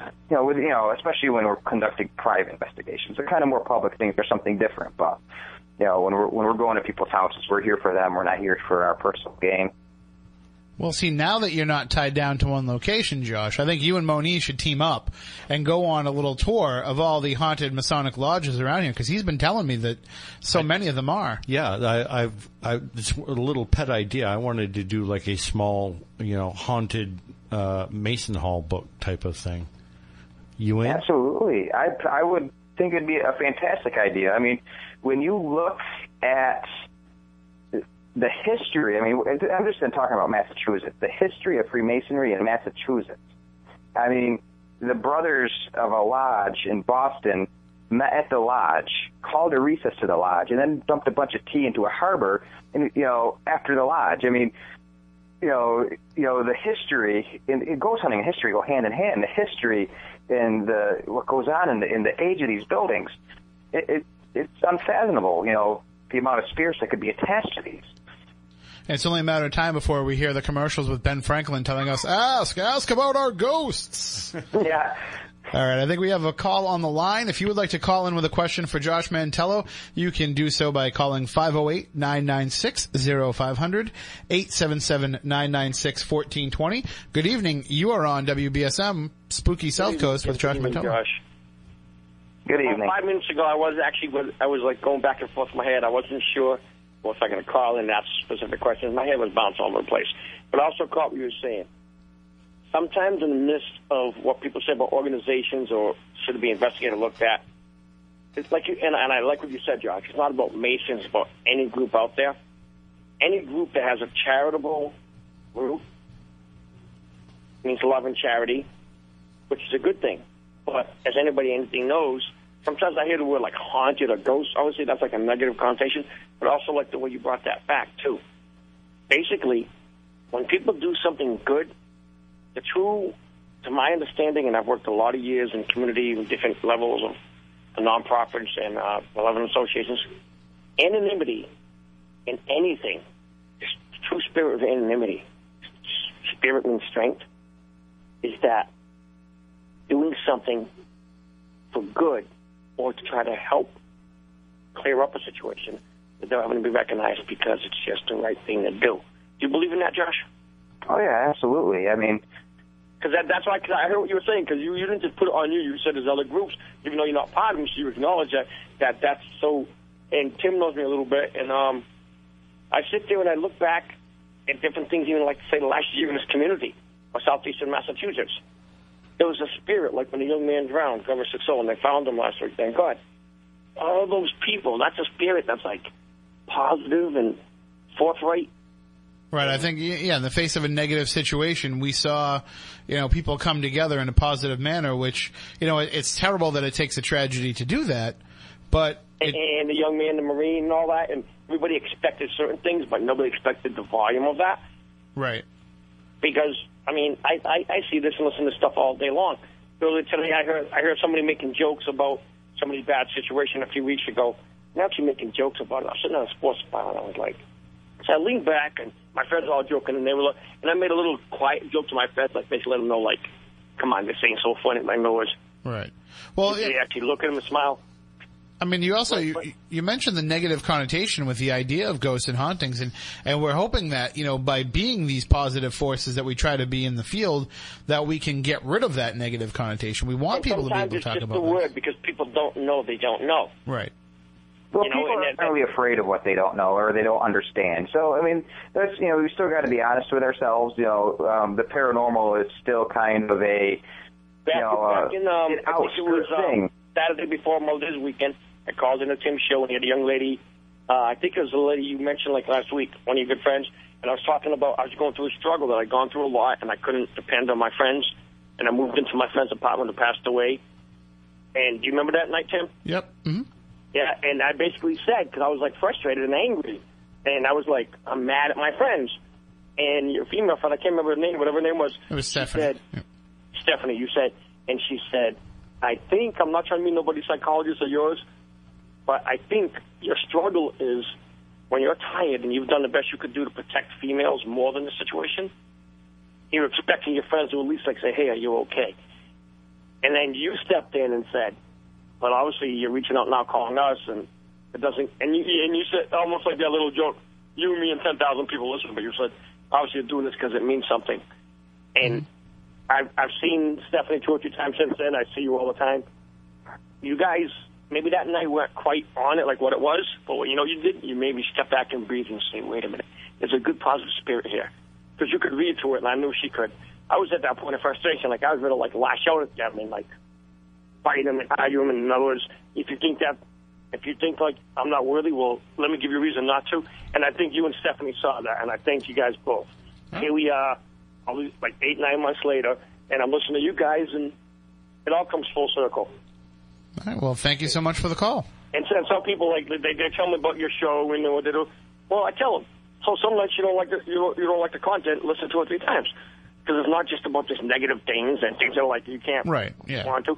What about the good things? And we, like like this morning I talked to you briefly. Oh, by the way, how did Wayham do? Oh, they they didn't win, but that's okay. They're not supposed to. Did they get win. beat by more than thirty points? Uh, no, it was close. But the important thing is so they were- raised a they lot were of nice and charitable. There you go. But you know, like I said, I, I can make jokes with the best of them when it comes to serious stuff like this. And your friend Josh here, so. But thanks again for you guys have a format that fits a niche, and it's also very compassionate and caring. And that's the part that aggravates me when people, from what they think they know, is like I tell them listen two or three times. Right. Then you tell me that this guy's not compassionate, and people you being on some people, you even though you know them, you actually like you combat them because you have different points of view, but ultimately it's for for good purpose. All right, well, thank you so much for the call. I thank you for that, and you guys have a good weekend and be safe. You too. You too. And if anybody else would like to call in, 508-996-0500, 877-996-1420. And, uh, you know, that, we try to do that. We try to make sure that we cover everything from all different approaches. We try to be agenda free as much as we can. Some things we can't though, Josh. You know, some things we have to kind of soapbox a little bit about. And I'm sure that you feel the same way with a lot of things in the paranormal. And I know one of your passions, as we mentioned in the first hour, is photography. And Yeah. you've probably seen how photography has been bastardized by the Oh. paranormal community over the last five or six years. And you know, and rightfully, you know, and some of the stuff people are passing off as, as evidence, at, at least in my opinion, and I can I can really get on a big soapbox when it comes to this sometimes. You know, it it's you know it's it's not real. I, I think you know photography is a lot more than you know a point and shoot camera and and a lot more than just taking your little point and shoot and, and clicking a picture. You know, there's you know, there's a much bigger science behind it, especially when we're dealing with low light situations.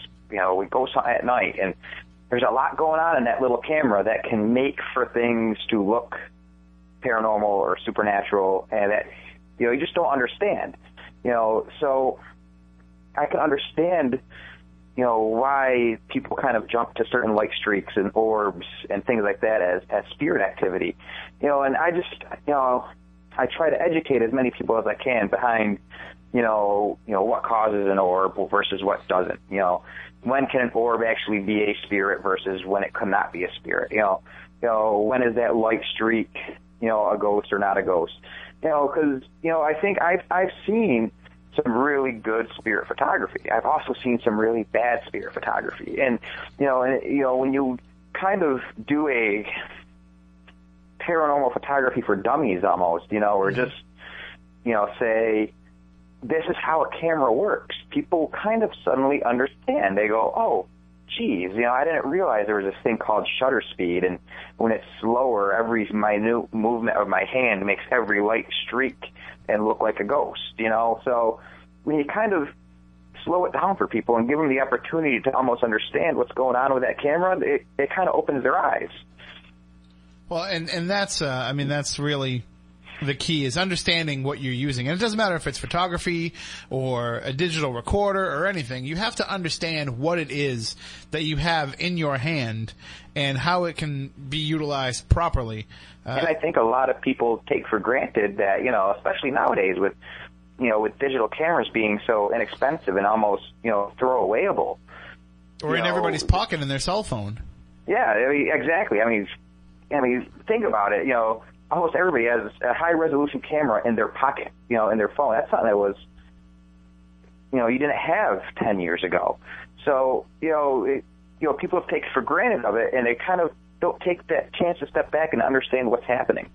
And my absolute, and we can get into this a little bit later on because we have another call on the line here. Uh, but the the proliferation of ghost app photos and the morons, and I really can't think of a nicer way to put it, but the morons who will defend those photos to the hilt as being legitimate. Oh yeah, and I can show I, you. I, I've had people yell at me because I've told them their pictures weren't ghosts, and I flat out insulted them. But you know, the nature of the business. But when I can show you the exact same ghost from the app, you have to just give up at that point. But, but people won't. All right, 508-996-0500, 877-996-1420 are the numbers to call in. Good evening, you're on Spooky South Coast with Josh Mantello. How are you? Hi, uh, I'm a first-time caller in, and hi, Josh. I just wanted to go ahead and ask you. I'm kind of new into this whole paranormal thing, and I wanted to know some good books or tools to use as research to research um, the paranormal and stuff like that. Wow, where to begin with that? Yeah, that's a that's a good one. Um, you know, Hans Holzer. there's a lot of books out there, and and it's and honestly, there's a lot of books um, based on different forms of ghost hunting. I mean, there are tons of different types of investigating. Probably one of the favorites, the ones that really got me um, into it, was Ghosts by Hans Holzer. It's a really thick book, but it is really in depth and um, it's not too over the top and too scientific, but not also too ghost hunting for dummies either. It's it's good, it's solid, um, it's big too. So it's it's a it's a good long read. Yeah, it's like four or five like Bibles stacked up together. That's how huge this thing is. Also makes a great doorstop in the summertime. Uh, but if I mean, if you want to start off basic, you know, our friend Chris Balzano wrote a book called "Picture Yourself Ghost Hunting," which will get you started at the very basic level. And uh, that'll kind of at least get you some of the overview of it, but that that's the nuts and bolts of it. You, And you- I contributed to that book. of course. Yeah, don't don't mind our ugly mugs in the. Yeah, in the yeah, book. we're we're we're all over. it. We don't get a cut though if you buy one. But the the important thing to do is to make sure that you don't follow the same vein uh, throughout the course of your research. You know, don't just stick to say the Holzer method uh, for everything you do. You have to read different approaches, different theories, in order to have a more rel- well-rounded uh, ability to decide what it is that you want to believe and what you want to use as your um, your window into the world of the paranormal. So the the more different approaches you can expose yourself to, the better off you'll be. It's, it's no different than if you enjoy a good mystery novel. You don't want to just read the mystery novels of one writer. You want to read multiple writers within the genre and see how they attack the same type of formula. That you also Absolutely. have. That's what I was going to say because everybody has, you know, their own view and their own side of doing things. Even the way I probably investigate is a little bit different than the way Tim investigates. You know, not saying that one is more right than the other, but find the niche that's good for you and what you're comfortable with. And you also may Uh-huh. find that there's different applications that you can take from different parts and used in different places. One application may work well for one place, but not another. Yeah. And and depending on where you're located, you know, if there's multiple teams in the area, see if you can shadow them on some of their investigations and see how they do things. You know, some some groups will use the psychic, some groups won't. Uh, some groups are strictly tech, some groups will leave all that stuff at home and just go out for the experience. So there's uh, that's the important thing. The more open-minded you can be about it, then the better off you'll be, and the more you'll learn. Okay, thank you so much for taking my call and answering my question. Um, I was wondering if I could call in later in the hour and uh, ask Matt Moniz a question about the whole alien abduction thing, if you wouldn't mind. Well, you, you want to ask him right now? Go. I'm, I'm here. You can ask Sure. me if you want. Um, I wanted to go ahead and ask you, like, um, what your theory is on why they would be abducting, like, people, I guess. Uh, one of the main reasons is they're looking for genetic material in order to assimilate into a biosphere. You, if you come from somewhere from beyond, you have to have some of the genetic material that allows you to work in this biosphere. In other words, you got to have the right genes to be able to process the materials from this planet. So they're taking raw materials, integrating it into their DNA, and creating something that can work in this environment and their environments for whatever purpose they have planned for. Does that answer your question? Yes, sir. Thank you so much. All right. Thank you so All right, much for the call. Thank you for listening. All right. Talk don't, don't don't be a stranger. Call again. Okay. And that's that's everybody's assignment this year. More calls from the audience. That's what we need. See, see how much better the discussion goes when the audience gets involved and doesn't count on us to to do all the heavy lifting. Uh, getting back to the idea of these uh, these ghost apps, Josh, uh, I almost feel like it should be kind of required. uh, You, you know, everybody says, well, if you're a, if you're a paranormal investigator and you download a ghost app, you know, you're part of the problem. I don't think that's the case at all. I think it should be required that if you are going to go out and analyze photographs, that you should familiarize yourself with all the different ghosts that are on these apps. You should know Yeah. what it is what you're looking at. Exactly. You know, um, it's it's um, you know, the, the ghost apps. Yeah, I, I still kind of question, you know, what the technology they're putting in there to help capture it. You know, supposedly, um, but Well, I mean, Yeah. with the photo ones, they're really just giving you a photo to embed, you know, a ghost to embed into your photo. Yeah. You know, so it's basic like Photoshop stuff. These other apps too. I mean, th- th- there's a lot. See, I won't ever take them uh, for what they're they are in the description. You know, I will contact the app manufacturer, and I will ask them or programmer or whatever, and I will ask them what the genesis is of the app. And, and I found that some of them, you know, the Ghost Radar, for example, they just want you to have fun. And Uh-huh. so they're, they're not trying to push anything. So that's why you get all these blips and all these things happening. But some of them, the ones that I find are more intriguing are the ones that aren't even made for paranormal use, but just have that application. Right. You know, the ones that can actually measure, um, you know, minute, you know, forms of uh, EMF fields and things like that. You know, because there are some really sensitive equipment within our phones. You know, you know, radio antennas and gyroscopes and electromagnetic detectors are there. It's just you know trying to capture the ability and you know and functioning properly with it. I guess. Well, one of the apps that I found to be very useful, and I use it at the Houghton Mansion, was the the Idiotizer, which is basically just real time EVP, and Yep. it's it doesn't cost four hundred dollars. It's free. Yeah, exactly. But then you know, whenever you uh, pull out a phone, a tablet, what have you, you know, some people are just basically skeptical because it's so easy to manipulate the data that comes into those. Right. I mean, even even some of that aren't even apps. I mean, I even you know I I grow skeptical even of like your your Oviluses and some of the ghost boxes. Uh, you know, I'm even those I'm still not hundred percent bought into. I, I'm still you know skeptical of what's causing that. You know, who's to say what a certain electromagnetic fluctuation translates into what word? How do we who who determined this and how? See, I think part of the issue is we're looking for something, at least technologically speaking, to be the answer, to be kind of the, uh, you know, the gateway. Like, here's how we're going to be able to communicate with the other side through this device. Whether it be a photo, whether it be interaction, whether it be hearing them, you know, spelling out words, whatever. I think, uh, you know, at its basic level, a Ouija board is a hunk of cardboard. Used to be, you know, hunk of wood, but now it's a hunk of cardboard and a piece of plastic and whatever it is that you want to do with it when you have it under your control. And the same can be said for any app. The same can be said for any uh, ghost box.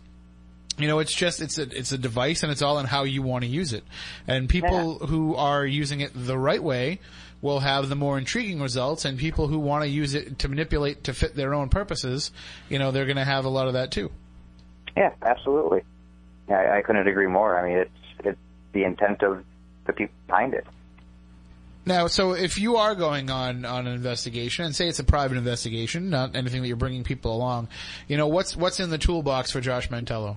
That's funny because I actually have I use a toolbox. Um, I actually just went to Walmart and bought a toolbox to keep all my equipment in. Nothing wrong um, you know, you know, I it's I don't have a lot of fancy equipment. You know, I, of course we don't. You know, we don't make money off of this, so we don't, never really had the money. It's all my personal stuff. Um, you know, I, I have the the trusty K2 meter in there.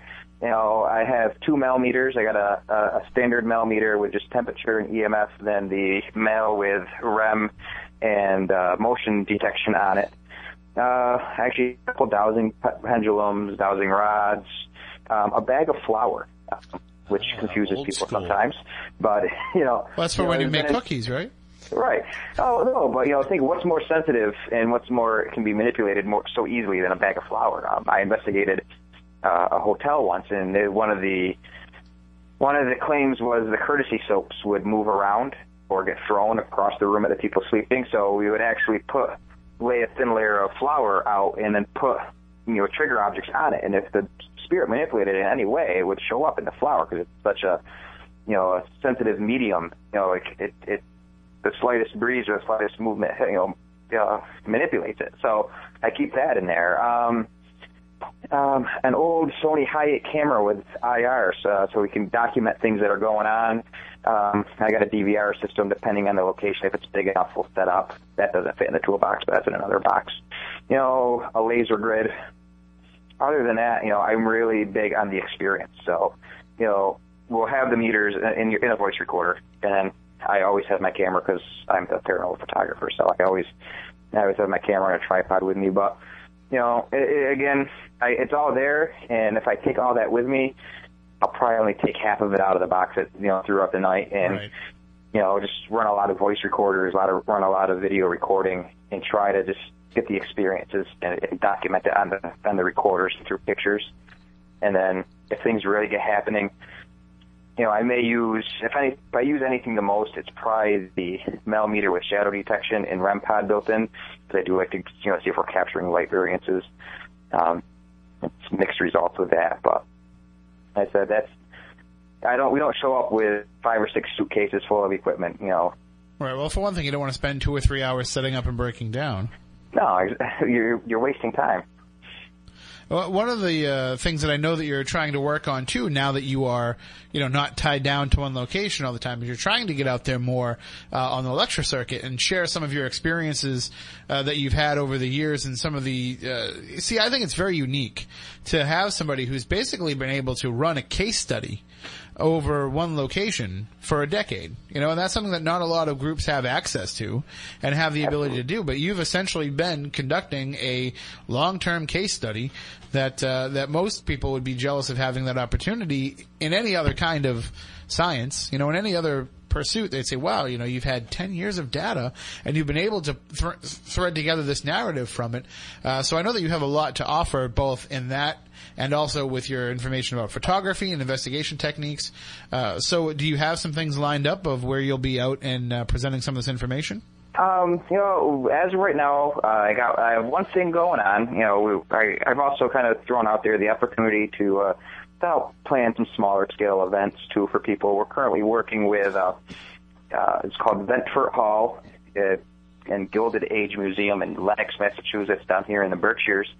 Uh, it's a absolutely enormous mansion. Um, it was featured on Ghost Hunters a few seasons back and it was built and owned by Sarah Morgan, who is the uh, sister of J.P. Morgan. So you understand the wealth you know, behind the people who built this place. But we're we're uh, planning a, a ghost hunt and investigation that's going to be open to the public. It's really what we've been talking about for most of the night, and it's going to be thirty-five dollars a person. It's on April twenty, April twenty-sixth or 29th. I lost track. Whatever that last Saturday is, April twenty-sixth um, at from 5 5 p.m. to 1 a.m. We're going to go in. We're going to do some presentations, some lectures. Um, I'm working on a special guest to help come in and do a, a presentation as well. And then we're going to investigate this absolutely enormous mansion um, throughout the night. And the last time we were there, uh, it was incredible. Like I was saying, we were in a room of about 10 to 12 people, and we were having little pieces of ceiling tile getting thrown at us, you know, from the corner where nobody was standing and the girls that were in the room kept having like their legs up against uh it was actually one of the rooms so like the guys room you kept kind of feeling the girls legs and, and throwing things at the guys so uh it's a fantastic place And, and you said it's a huge mansion. How does it compare in the size to the Houghton?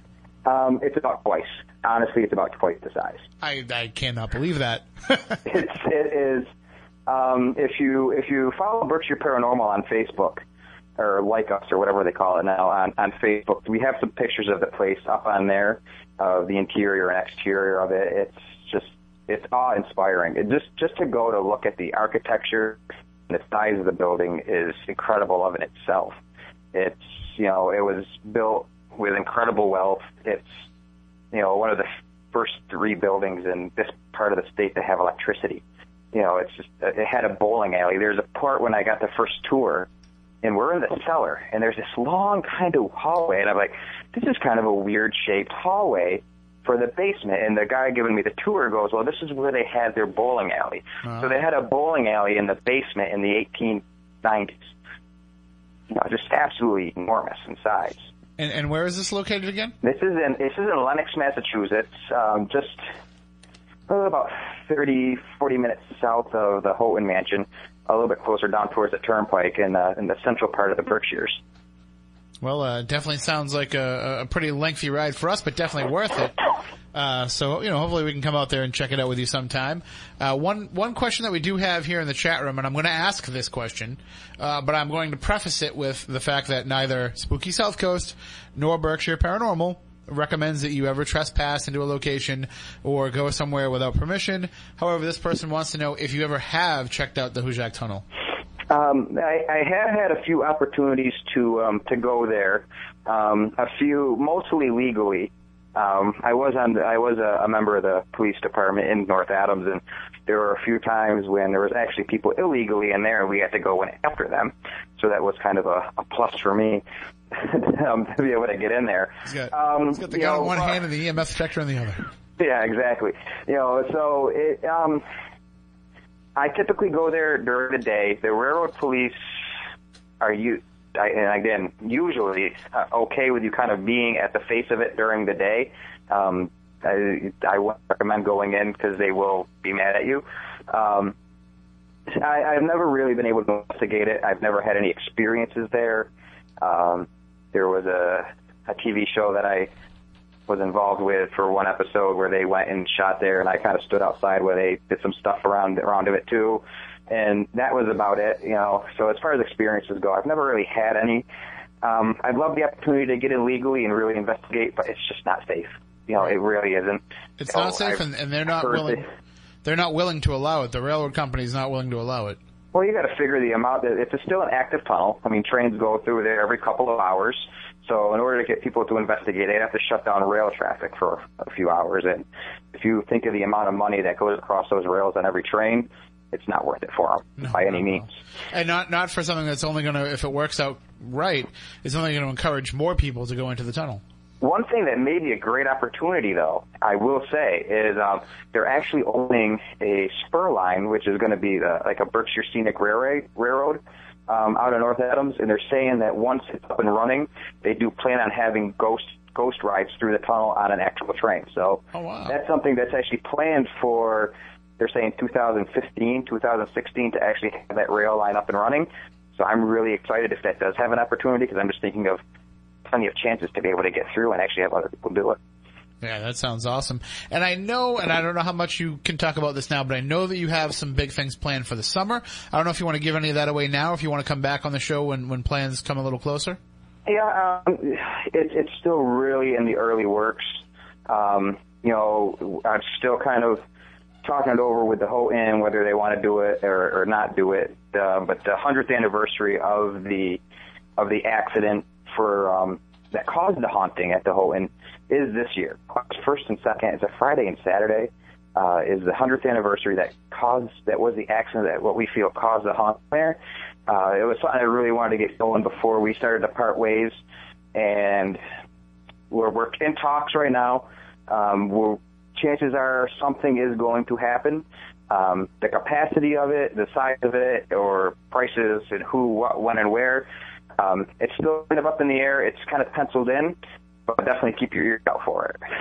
All right. Well, we definitely will because uh, any chance we can get to go back up your neck of the woods, we're more than happy to do it. Such beautiful. It's God's country up there, and uh, it's- I'm sure you people feel the same way about the beach. But screw the beach. I'll take the mountains any day.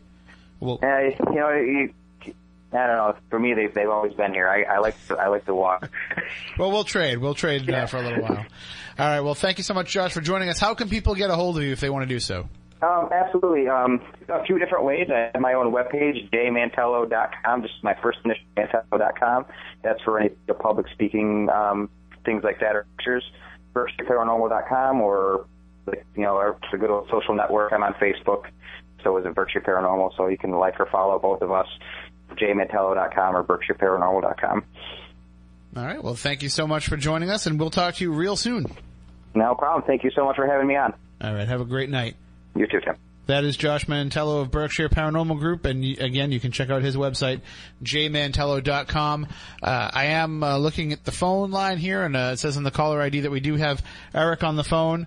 Uh, Eric, we can give you probably about one and a half minutes to promote your event here. Yeah, that's all right. I apologize, Tim. Uh, things got caught up and uh, things were pretty hectic for a while. But uh, uh, basically, what we're doing is we're, we're getting a fundraiser together. It's going to be at Fairhaven on the 1st of February, starting at 12 o'clock. Uh, it's going to be at the Hollywood Scoop, uh, right there off of Washburn Boulevard and uh, Hoff, uh, uh, Howland Street. It's actually on 7 Howland Street. Um, and they're going to be promoting uh, our team. Uh, what we're going to do is we're raising funds for the team uh, for for equipment and such, and we're also going to take some of our proceeds that we get from that day, and we're going to be uh, purchasing some food for the homeless shelter that's in New Bedford uh, for those who don't have you know a place to go or or food to eat, and so we'll be taking a portion of that and putting it towards that as well. Um, you know, if people want to know more about it, they can get a hold of us on Facebook. We have a like page, uh, New England Ghost Finders. They can find us on Facebook. Or uh, we, we also have a website up now. It's up and running. Uh, and that's uh, www.negf.webs.com, W-E-B-S dot com. Uh, and they can get a hold of us that way as well. Excellent, excellent. So, uh, just give us one item from the paranormal menu. Do you not know anything yet? Uh, well, uh, as far as um, as uh, from what I understand, uh, uh, Kira Emily, uh, who a lot of people in in uh, the Bristol County area uh, who do uh, who does paranormal investigations know who Kira Emily is. Uh, she's going to be with us that day as well. Um, and what, what we're going to do is we're, we're going to have, uh, there's going to be lots of food, uh, great food. It's, uh, very inexpensive to eat there. I was actually there today. Uh, but we're going to have stuff set up. We're going to have a, um, a laptop setup where people can listen to uh, uh, a couple EVPs that we have from, from some of our investigations. Uh, and we're also going to, uh, the Hollywood Scoop is also going to be playing a, uh, a bunch of movies throughout the day that's based on actual events, uh, paranormal events that actually happen in real life. Um, so people, you know, they can sit down, enjoy a great meal, and they can watch movies based on real events of paranormal activity uh, throughout the years. Uh, I know that myself, uh, I'm going to be bringing The Conjuring with me, uh, and I know there's going to be some other movies, uh, some classics like The Exorcist, uh, The Amityville Horror, and you know, throughout the day. And from what I understand, uh, the Hollywood Scoop is going to be extending their hours, so they're going to be open later than what they normally would be, so that more people can be able to come uh, after they're done work, if they have to work that weekend, uh, so that they can come and you know be able to have some extra time, get some food, and watch a movie. And we'll be there to answer questions. All right. Thank you so much. Um, I do have to let you go. We are we have to, we have to go. Thanks. All right. All right. Stay spectacular, everybody. We'll talk to you next week.